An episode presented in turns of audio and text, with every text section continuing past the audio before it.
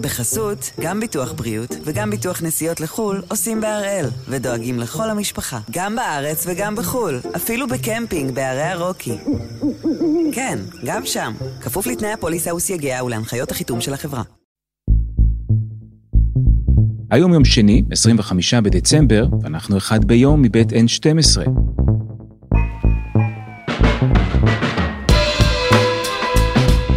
אני גדעון אוקו, ואנחנו כאן כדי להבין טוב יותר מה קורה סביבנו, סיפור אחד ביום, בכל יום.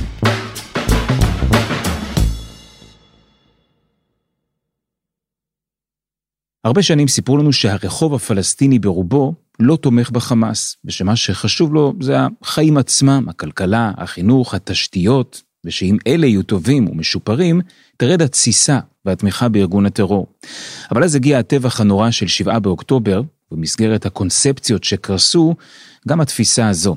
סקר חדש מגלה תמיכה גדולה ומדאיגה מאוד של האזרחים בעזה ובאיו"ש במעשי חמאס.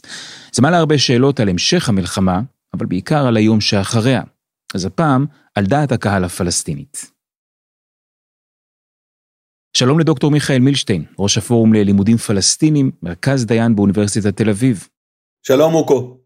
לאחרונה פורסם סקר של חליל שקקי, המנו גבע של הרחוב הפלסטיני, מיד נדבר על הנתונים המעניינים, אבל קודם על הסוקר שעומד מאחוריו. מי זה חליל שקקי ועד כמה באמת אפשר לסמוך על הסקר שהוא ערך? כן, אז שאלה ממש במקום, אה, גדעון, כי בעצם אה, בכלל יש שאלת יסוד לגבי סקרי דעת קהל בעולם הערבי, במרחבים ציבוריים שנגיד ככה, אתה לא תמיד אומר את האמת לאנשים שמייצגים איזה סוג של סמכות או שאתה לא מכיר אותם, ולכן גם מסתכלים בדרך כלל בסימני שאלה כלפי בכלל סקרים שעוסקים בסוגיות פוליטיות בעולם הערבי וגם בזירה הפלסטינית. לגבי חליל שקקי, קודם כל, למרות שנקרא לזה פה ושם היו לו מעידות מבחינת החיזוי, לדוגמה ב-2006 הוא לא חזה את הניצחון של חמאס בבחירות, הוא עדיין נחשב, ואני חושב שאפשר להגדיר את זה בצורה ככה מקצועית, כבן אדם שעורך סקרים ומסמן מגמות בצורה הכי אותנטית. אגב, פרט אה, טריוויה מעניין, חליל שקקי הוא בעצם אחיו של פתחי שקקי, מייסד הג'יהאד האיסלאמי, כשכל אחד משני האחים בעצם בחר כיוון מאוד מאוד קוטבי. אחד ממש מייצג את הקצה הכי מיליטנטי של הזירה הפלסטינית, וחליל הוא ממש אה, איש ה... נקרא לזה מחנה השלום, או המצדדים באמת בתהליך המדיני, נפגש בלי שום בעיות עם ישראלים, ובאמת הוא בתמים אה, רוצה הסדרה מדינית. אה, כמובן שאין מה לדבר לגבי ההשפעה הפוליטית של שניהם, לאחד הייתה השפעה מאוד דרמטית, השני, הסוקר, הוא עם השפעה יותר מוגבלת. איך בכלל עושים סקר כזה בזמן מלחמה? אז uh, זה באמת uh, שאלה שאגב uh, צריך לשאול אותה גם בעיתות של רגיעה, כי המרכז של חליל שקקי הוא ברמאללה. וכשהוא נדרש לעשות אה, אה, חלק מהסקר שלו גם בעזה, אז הדברים לא, או נעשים בצורה טלפונית או באמצעות אה, בעצם אה, חכירה או שכירה של סוקרים שאמורים לעבור ולעשות את הסקר פיזית בין נשאלים ברצועה, שכאן כבר צריך להגיד, אירוע מאוד לא סימפטי לעשות דבר כזה בעזה, כשיש לך מעל הראש את העין המאוד מאוד בוחנת אה, בקפדנות של האח הגדול החמאסי, וכאמור, אנשים לא נלהבים להגיד אמת כשהם באמת נשאלים לגבי שאלות עדינות כמו האם אתה תומך בחמאס. בדרך כלל, כמו הסקר האחרון שאנחנו הולכים לדבר עליו, הם נערכים בקרב כמה מאות פלסטינים, הפעם זה היה בסביבות ה-1200, מכל רחבי אה, איו"ש עזה ומזרח ירושלים, בניסיון ליצור איזה תמונה ככה מדגמית, קולעת של כלל הציבור הפלסטיני. ומה אנחנו לומדים ממנו על עזה, על הגדה, איך הציבור הפלסטיני מתייחס לטבח של 7 באוקטובר? אז אני הייתי אומר, אה, גדעון, שזה תעודה די עגומה אה, בכלל ליחסים בין העמים. כמובן צריך לזכור, כל הסקר הזה שנערך בשבוע האחרון של נובמבר, אה, עומד בצל של המלחמה, בצל של הקרבות, של באמת ההקצנה.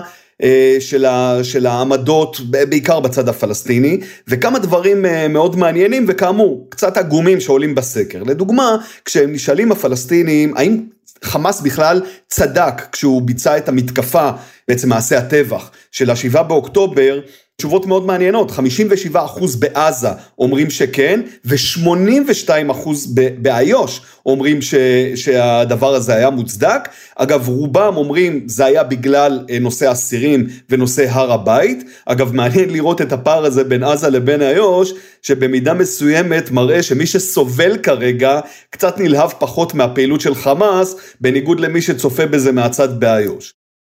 אלו נתונים די מדהימים. רוב גדול בעיקר באיו"ש, אבל גם בעזה, שמצדיק את הטבח של 7 באוקטובר. איך אפשר להסביר תמיכה כל כך גורפת במעשים כאלו? אז אתה יודע, כאן אנחנו נכנסים כבר לעולם אה, עולם של נרטיבים. אתה יודע, נרטיבים וגם ניסוחי שאלות. כי אם לדוגמה אתה תשאל אנשים בצורה כאילו הפשוטה, של האם אתה תומך שחיטה פשוט של נשים וילדים ותינוקות וזקנים, אז יכול להיות שיהיו כל מיני אה, אנשים שיגידו לך באופן עקרוני לא, אה, כמובן שזה דבר שמנוגד למוסר, לאסלאם. העניין הוא שזה תמיד נכנס לתוך הקונטקסט, שהפלסטינים מאוד אוהבים להכניס אליו אה, תכנים.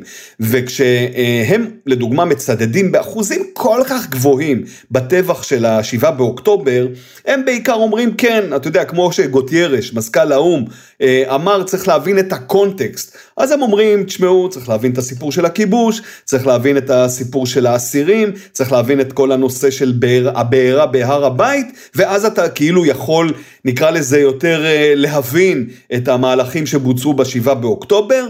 לצערי, כשאתה יורד פנימה, אתה צולל פנימה לתוך השיח התקשורתי, אפילו השיח הציבורי בתוך המשפחות, אתה כמעט ולא מוצא גינוי עקרוני, חד משמעי, למעשים של השבעה באוקטובר.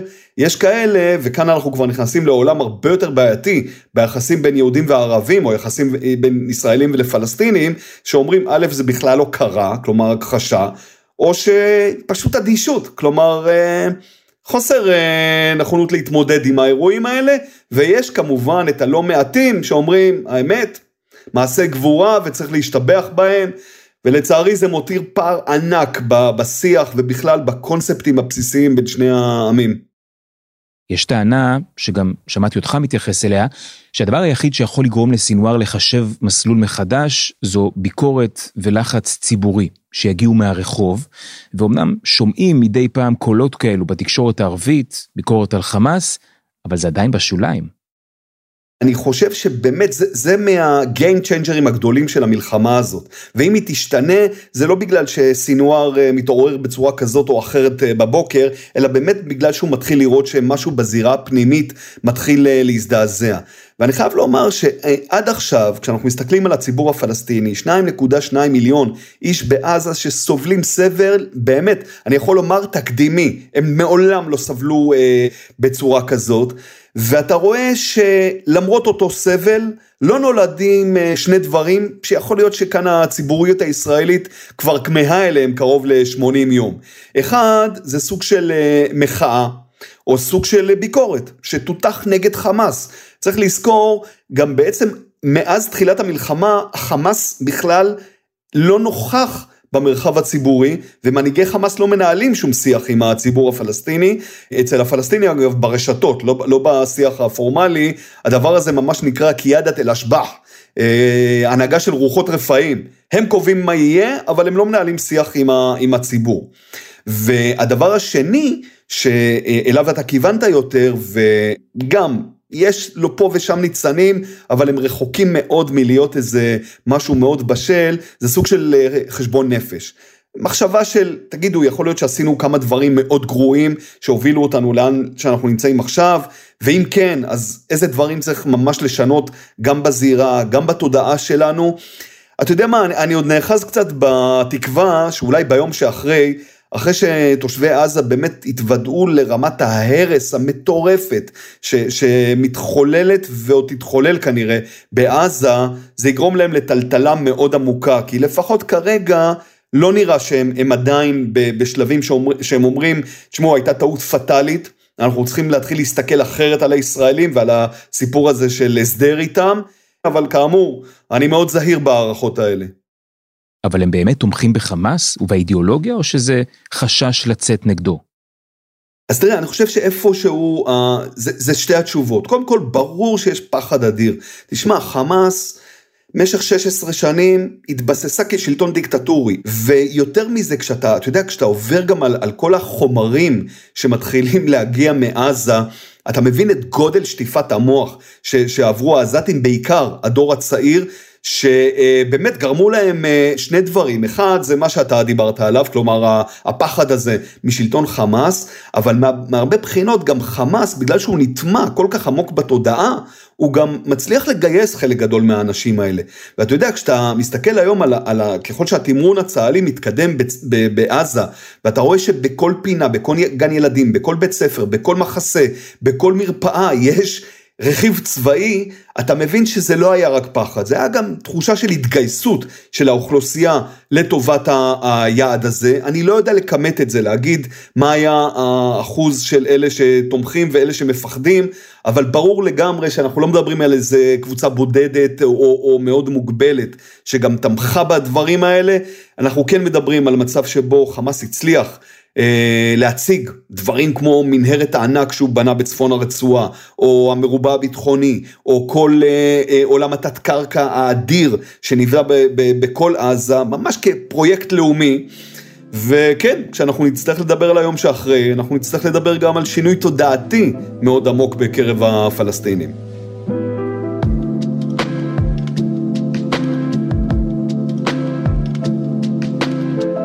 חסות אחת וממש מיד חוזרים.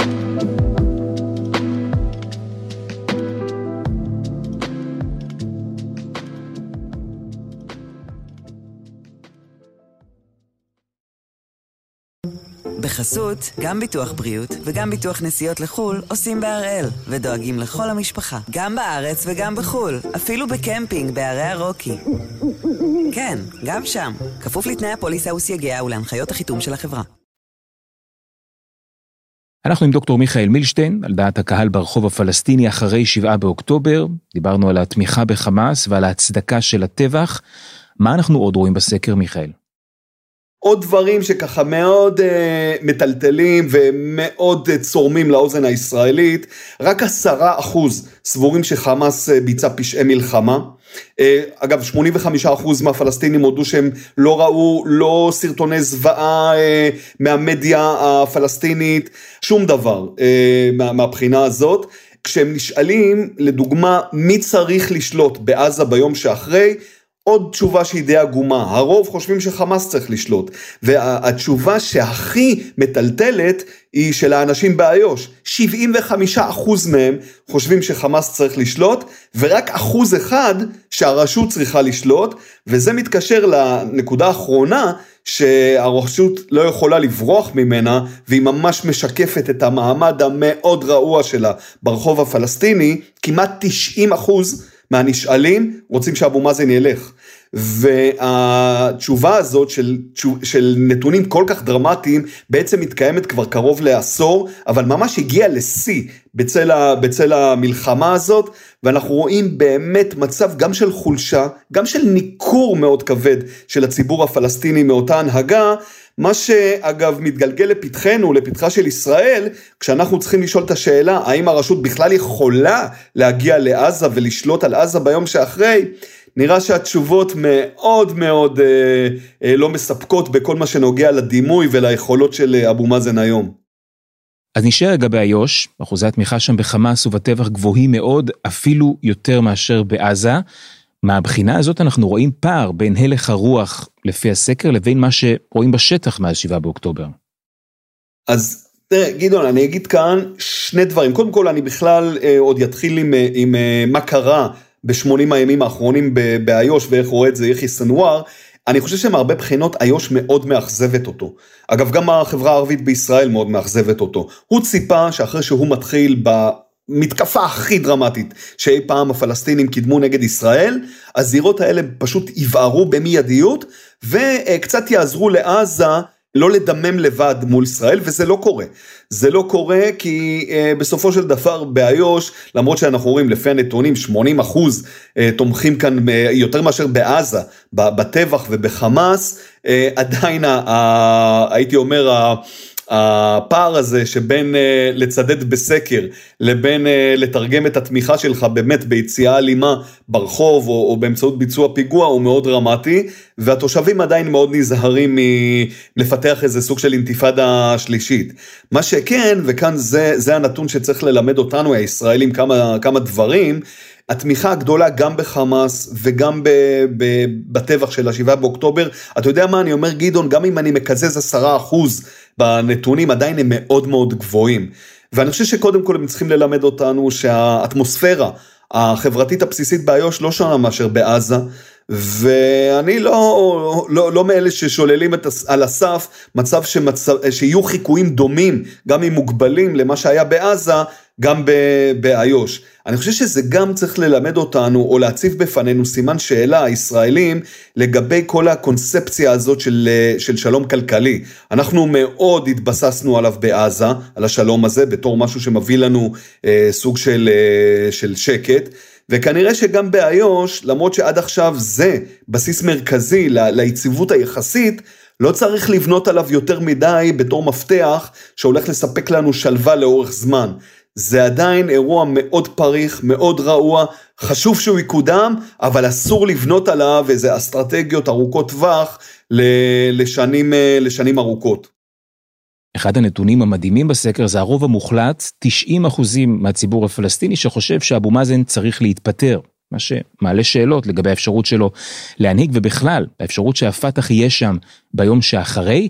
איך ההנהגה של הפת"ח מתייחסת לטבח? היא מגנה אותו, מותחת ביקורת, או שהיא נזהרת לעשות את זה?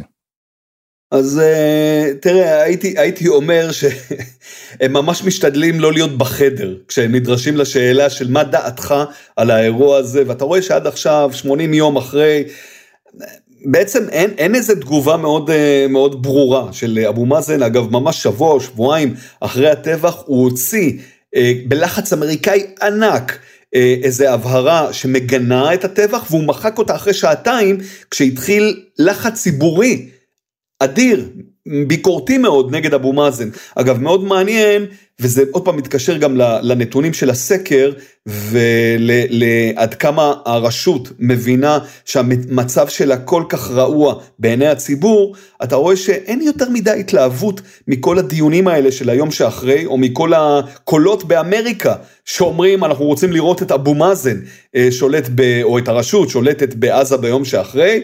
אני הייתי אומר הרשות כאן אפילו מקבלת רגליים קרות, מפני שהיא מבינה שזו משימה שהיא גדולה עליה בכמה מידות, הם בקושי שולטים באיו"ש, אז לתת להם עכשיו לשלוט על 2.2 מיליון אנשים ש-16 שנים לא ראו אותם, לא ראו את הרשות, ואפילו חונכו שהרשות היא סוג של משתף פעולה עם ישראל, או אחראי לחלק מהצרות הכלכליות בעזה, אירוע לא, לא לגמרי בריא. אז אם לא הרשות, שאנחנו רואים את הלחץ האמריקני וגם כבר שומעים אצלנו בממשלה, למשל את ראש המל"ל צחי הנגבי מפרסם מאמר בעיתון סעודי ומדבר על הרשות הפלסטינית כחלק מהפתרון, אז אם לא אבו מאזן ולא הפת"ח, יכול להיות שבסוף איכשהו חמאס, הצד האזרחי של חמאס, יהיה חלק מהפתרון? כן, אז יש כאן בעצם, גדעון, בשאלה שלך שני, שתי נקודות שהן מאוד קריטיות ל, ל, בכלל לעתיד הישראלי, בטח לעתיד הישראלי אה, פלסטיני. אחת, באמת איזה סוג של חלופות יש לנו בנוגע לעזה, וכאן אתה יודע, אתה לא צריך להיות מומחה גדול כדי להבין שכמעט כל חלופה שעומדת לפנינו כרגע היא עגומה, והמטרה שלנו היא לבחור את העגומה פחות, נקרא לזה ככה. אז זה כן מחייב אותנו לחשוב בעיניי על אה, דברים שגולמו במאמר של הנגבי באילף, בעיתון הסעודי, ובעצם גם ראש הממשלה התחיל אה, לפזר אה, סימנים לגביהם בכל מה שנוגע לממשל אזרחי פלסטיני. שיספק את כל מה שנוגע לצרכים הציבוריים ולסדר הציבורי בלי שאנחנו נידרש ל- ל- לתת אספקה בתחומי הרווחה, חינוך, מזון, מים, חשמל, זה לא דברים שאנחנו רוצים לחזור ו- ולטפל בהם בעזה. אנחנו נצטרך להמשיך ולטפל בעניינים הביטחוניים, לפחות עד שיסתמן שהעסק שם יחסית בסדר. אה, אני חושב ששני דברים מרכזיים שאנחנו נצטרך לשאול, אחת, מה בעצם תהיה הזיקה בין הישות הזאת שאנחנו ננסה אולי להקים בעזה לבין הרשות, ואני אישית חייב להגיד שאני מאוד מצדד בזה ש, שתהיה זיקה הדוקה בין אה, שתי הישויות האלה, עדיף שהרשות עצמה תגיע למצב הזה אחרי שהיא עברה רפורמות עמוקות מאוד, גם בענייני שחיתות, בעיקר בענייני הסתה. והדבר השני, מה באמת יקרה עם חמאס, כי אתה יודע, גם אם נגיע למצב שבו הרגנו את סינואר, והרגנו את דף, והרסנו את כל התשתית הצבאית בעזה, עדיין חמאס ממשיך לפעול שם. וישראל בעיניי, גדעון, חייבת להתעקש שבשום צורה של קוסמטיקה, חמאס לא חוזרת להיות חלק מסיפור פוליטי, מממשל עתידי, פשוט uh, no go אחד גדול. אה, לגבי דבר שהוא ממש יכול אה, להתפתח כאיום אסטרטגי נוסף אה, או מחודש כלפי ישראל. אבל גם אם חמאס לא יהיה חלק מהיום שאחרי, שאלה שצריך לשאול ביושר, אולי גם בכאב, האם זו לא שאיפה יומרנית של ישראל לנטרל ארגון, לנטרל רעיון שמושרש כל כך חזק בציבור הפלסטיני? נכון, אתה, אתה צודק, אני חושב שמבחינה הזאת כבר חלק מהאמירות של המדינאים שלנו, שהועלו ב-7 באוקטובר, בערב ה-7 באוקטובר, כבר לא נראות היום אותו דבר. היום אנחנו מדברים בצורה יותר ריאליסטית על מצב שבו אתה הורס את התשתיות הצבאיות של חמאס, מעלים אותם, זה לא יחזור עליו, ואתה אה, גורם לארגון הזה לא להיות יותר מפלגת שלטון כמו שהוא בעצם כרגע. ואני חושב מהרבה בחינות, אה, אה, גדעון, ש... אפשר לחשוב על מצבים שבהם חמאס תהיה אופוזיציה חוץ ממשלית. היא יכולה אגב אם היא רוצה לחזור להיות אה, אגודת צדקה כמו שהיא הייתה בשנות ה-70 וה-80, כל עוד היא תחת פיקוח מאוד מאוד קפדני. זה כמובן מצריך שיהיה שלטון פלסטיני מאוד חזק, שידע לתפוס אותם קצר, שידע באמת אה, לזהות מתי הם מתחילים להיות איום. וכמובן כל הזמן להגביל את הכוח שלהם, אבל בשום פנים ואופן אסור לתת להם עוד פעם לחדור, אה, לקבל לגיטימציה, ואני בטוח שיהיו גורמים בעולם הערבי אה, ובמזרח התיכון כמו טורקיה וכמו קטאר, שינסו לשכנע את העולם שחמאס עברה איזה סוג של אילוף, והיא כבר לא אותו, אותו אה, נקרא לזה דוברמן נושכני של פעם, אלא איזה פודל ככה יותר נחמד. אה, אסור לנו אה, לקנות את האשליות האלה, ואנחנו באמת חייבים אה, אפילו לעמוד על הרגליים האחוריות ולוודא שחמאס לא חוזרת להיות חלק מאיזשהו, מאיזושהי קונסטרוקציה של היום שאחרי בזירה הפלסטינית.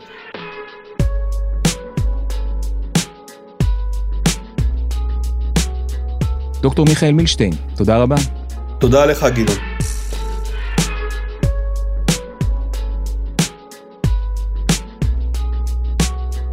זה היה אחד ביום של N12. אנחנו מחכים לכם בקבוצה שלנו בפייסבוק, חפשו אחד ביום, הפודקאסט היומי. העורך שלנו הוא רום אטיק, תחקיר והפקה עדי חצרוני, שירה הראל, רוני ארניב ודני נודלמן, על הסאונד יאיר בשן, שגם יצר את מוזיקת הפתיחה שלנו. אני גדעון אוקו, אנחנו נהיה פה גם מחר.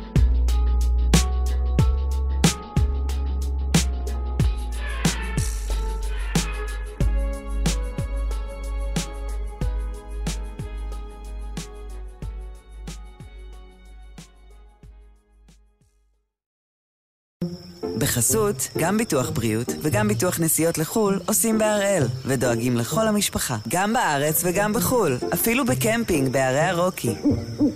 כן, גם שם, כפוף לתנאי הפוליסה וסייגיה ולהנחיות החיתום של החברה.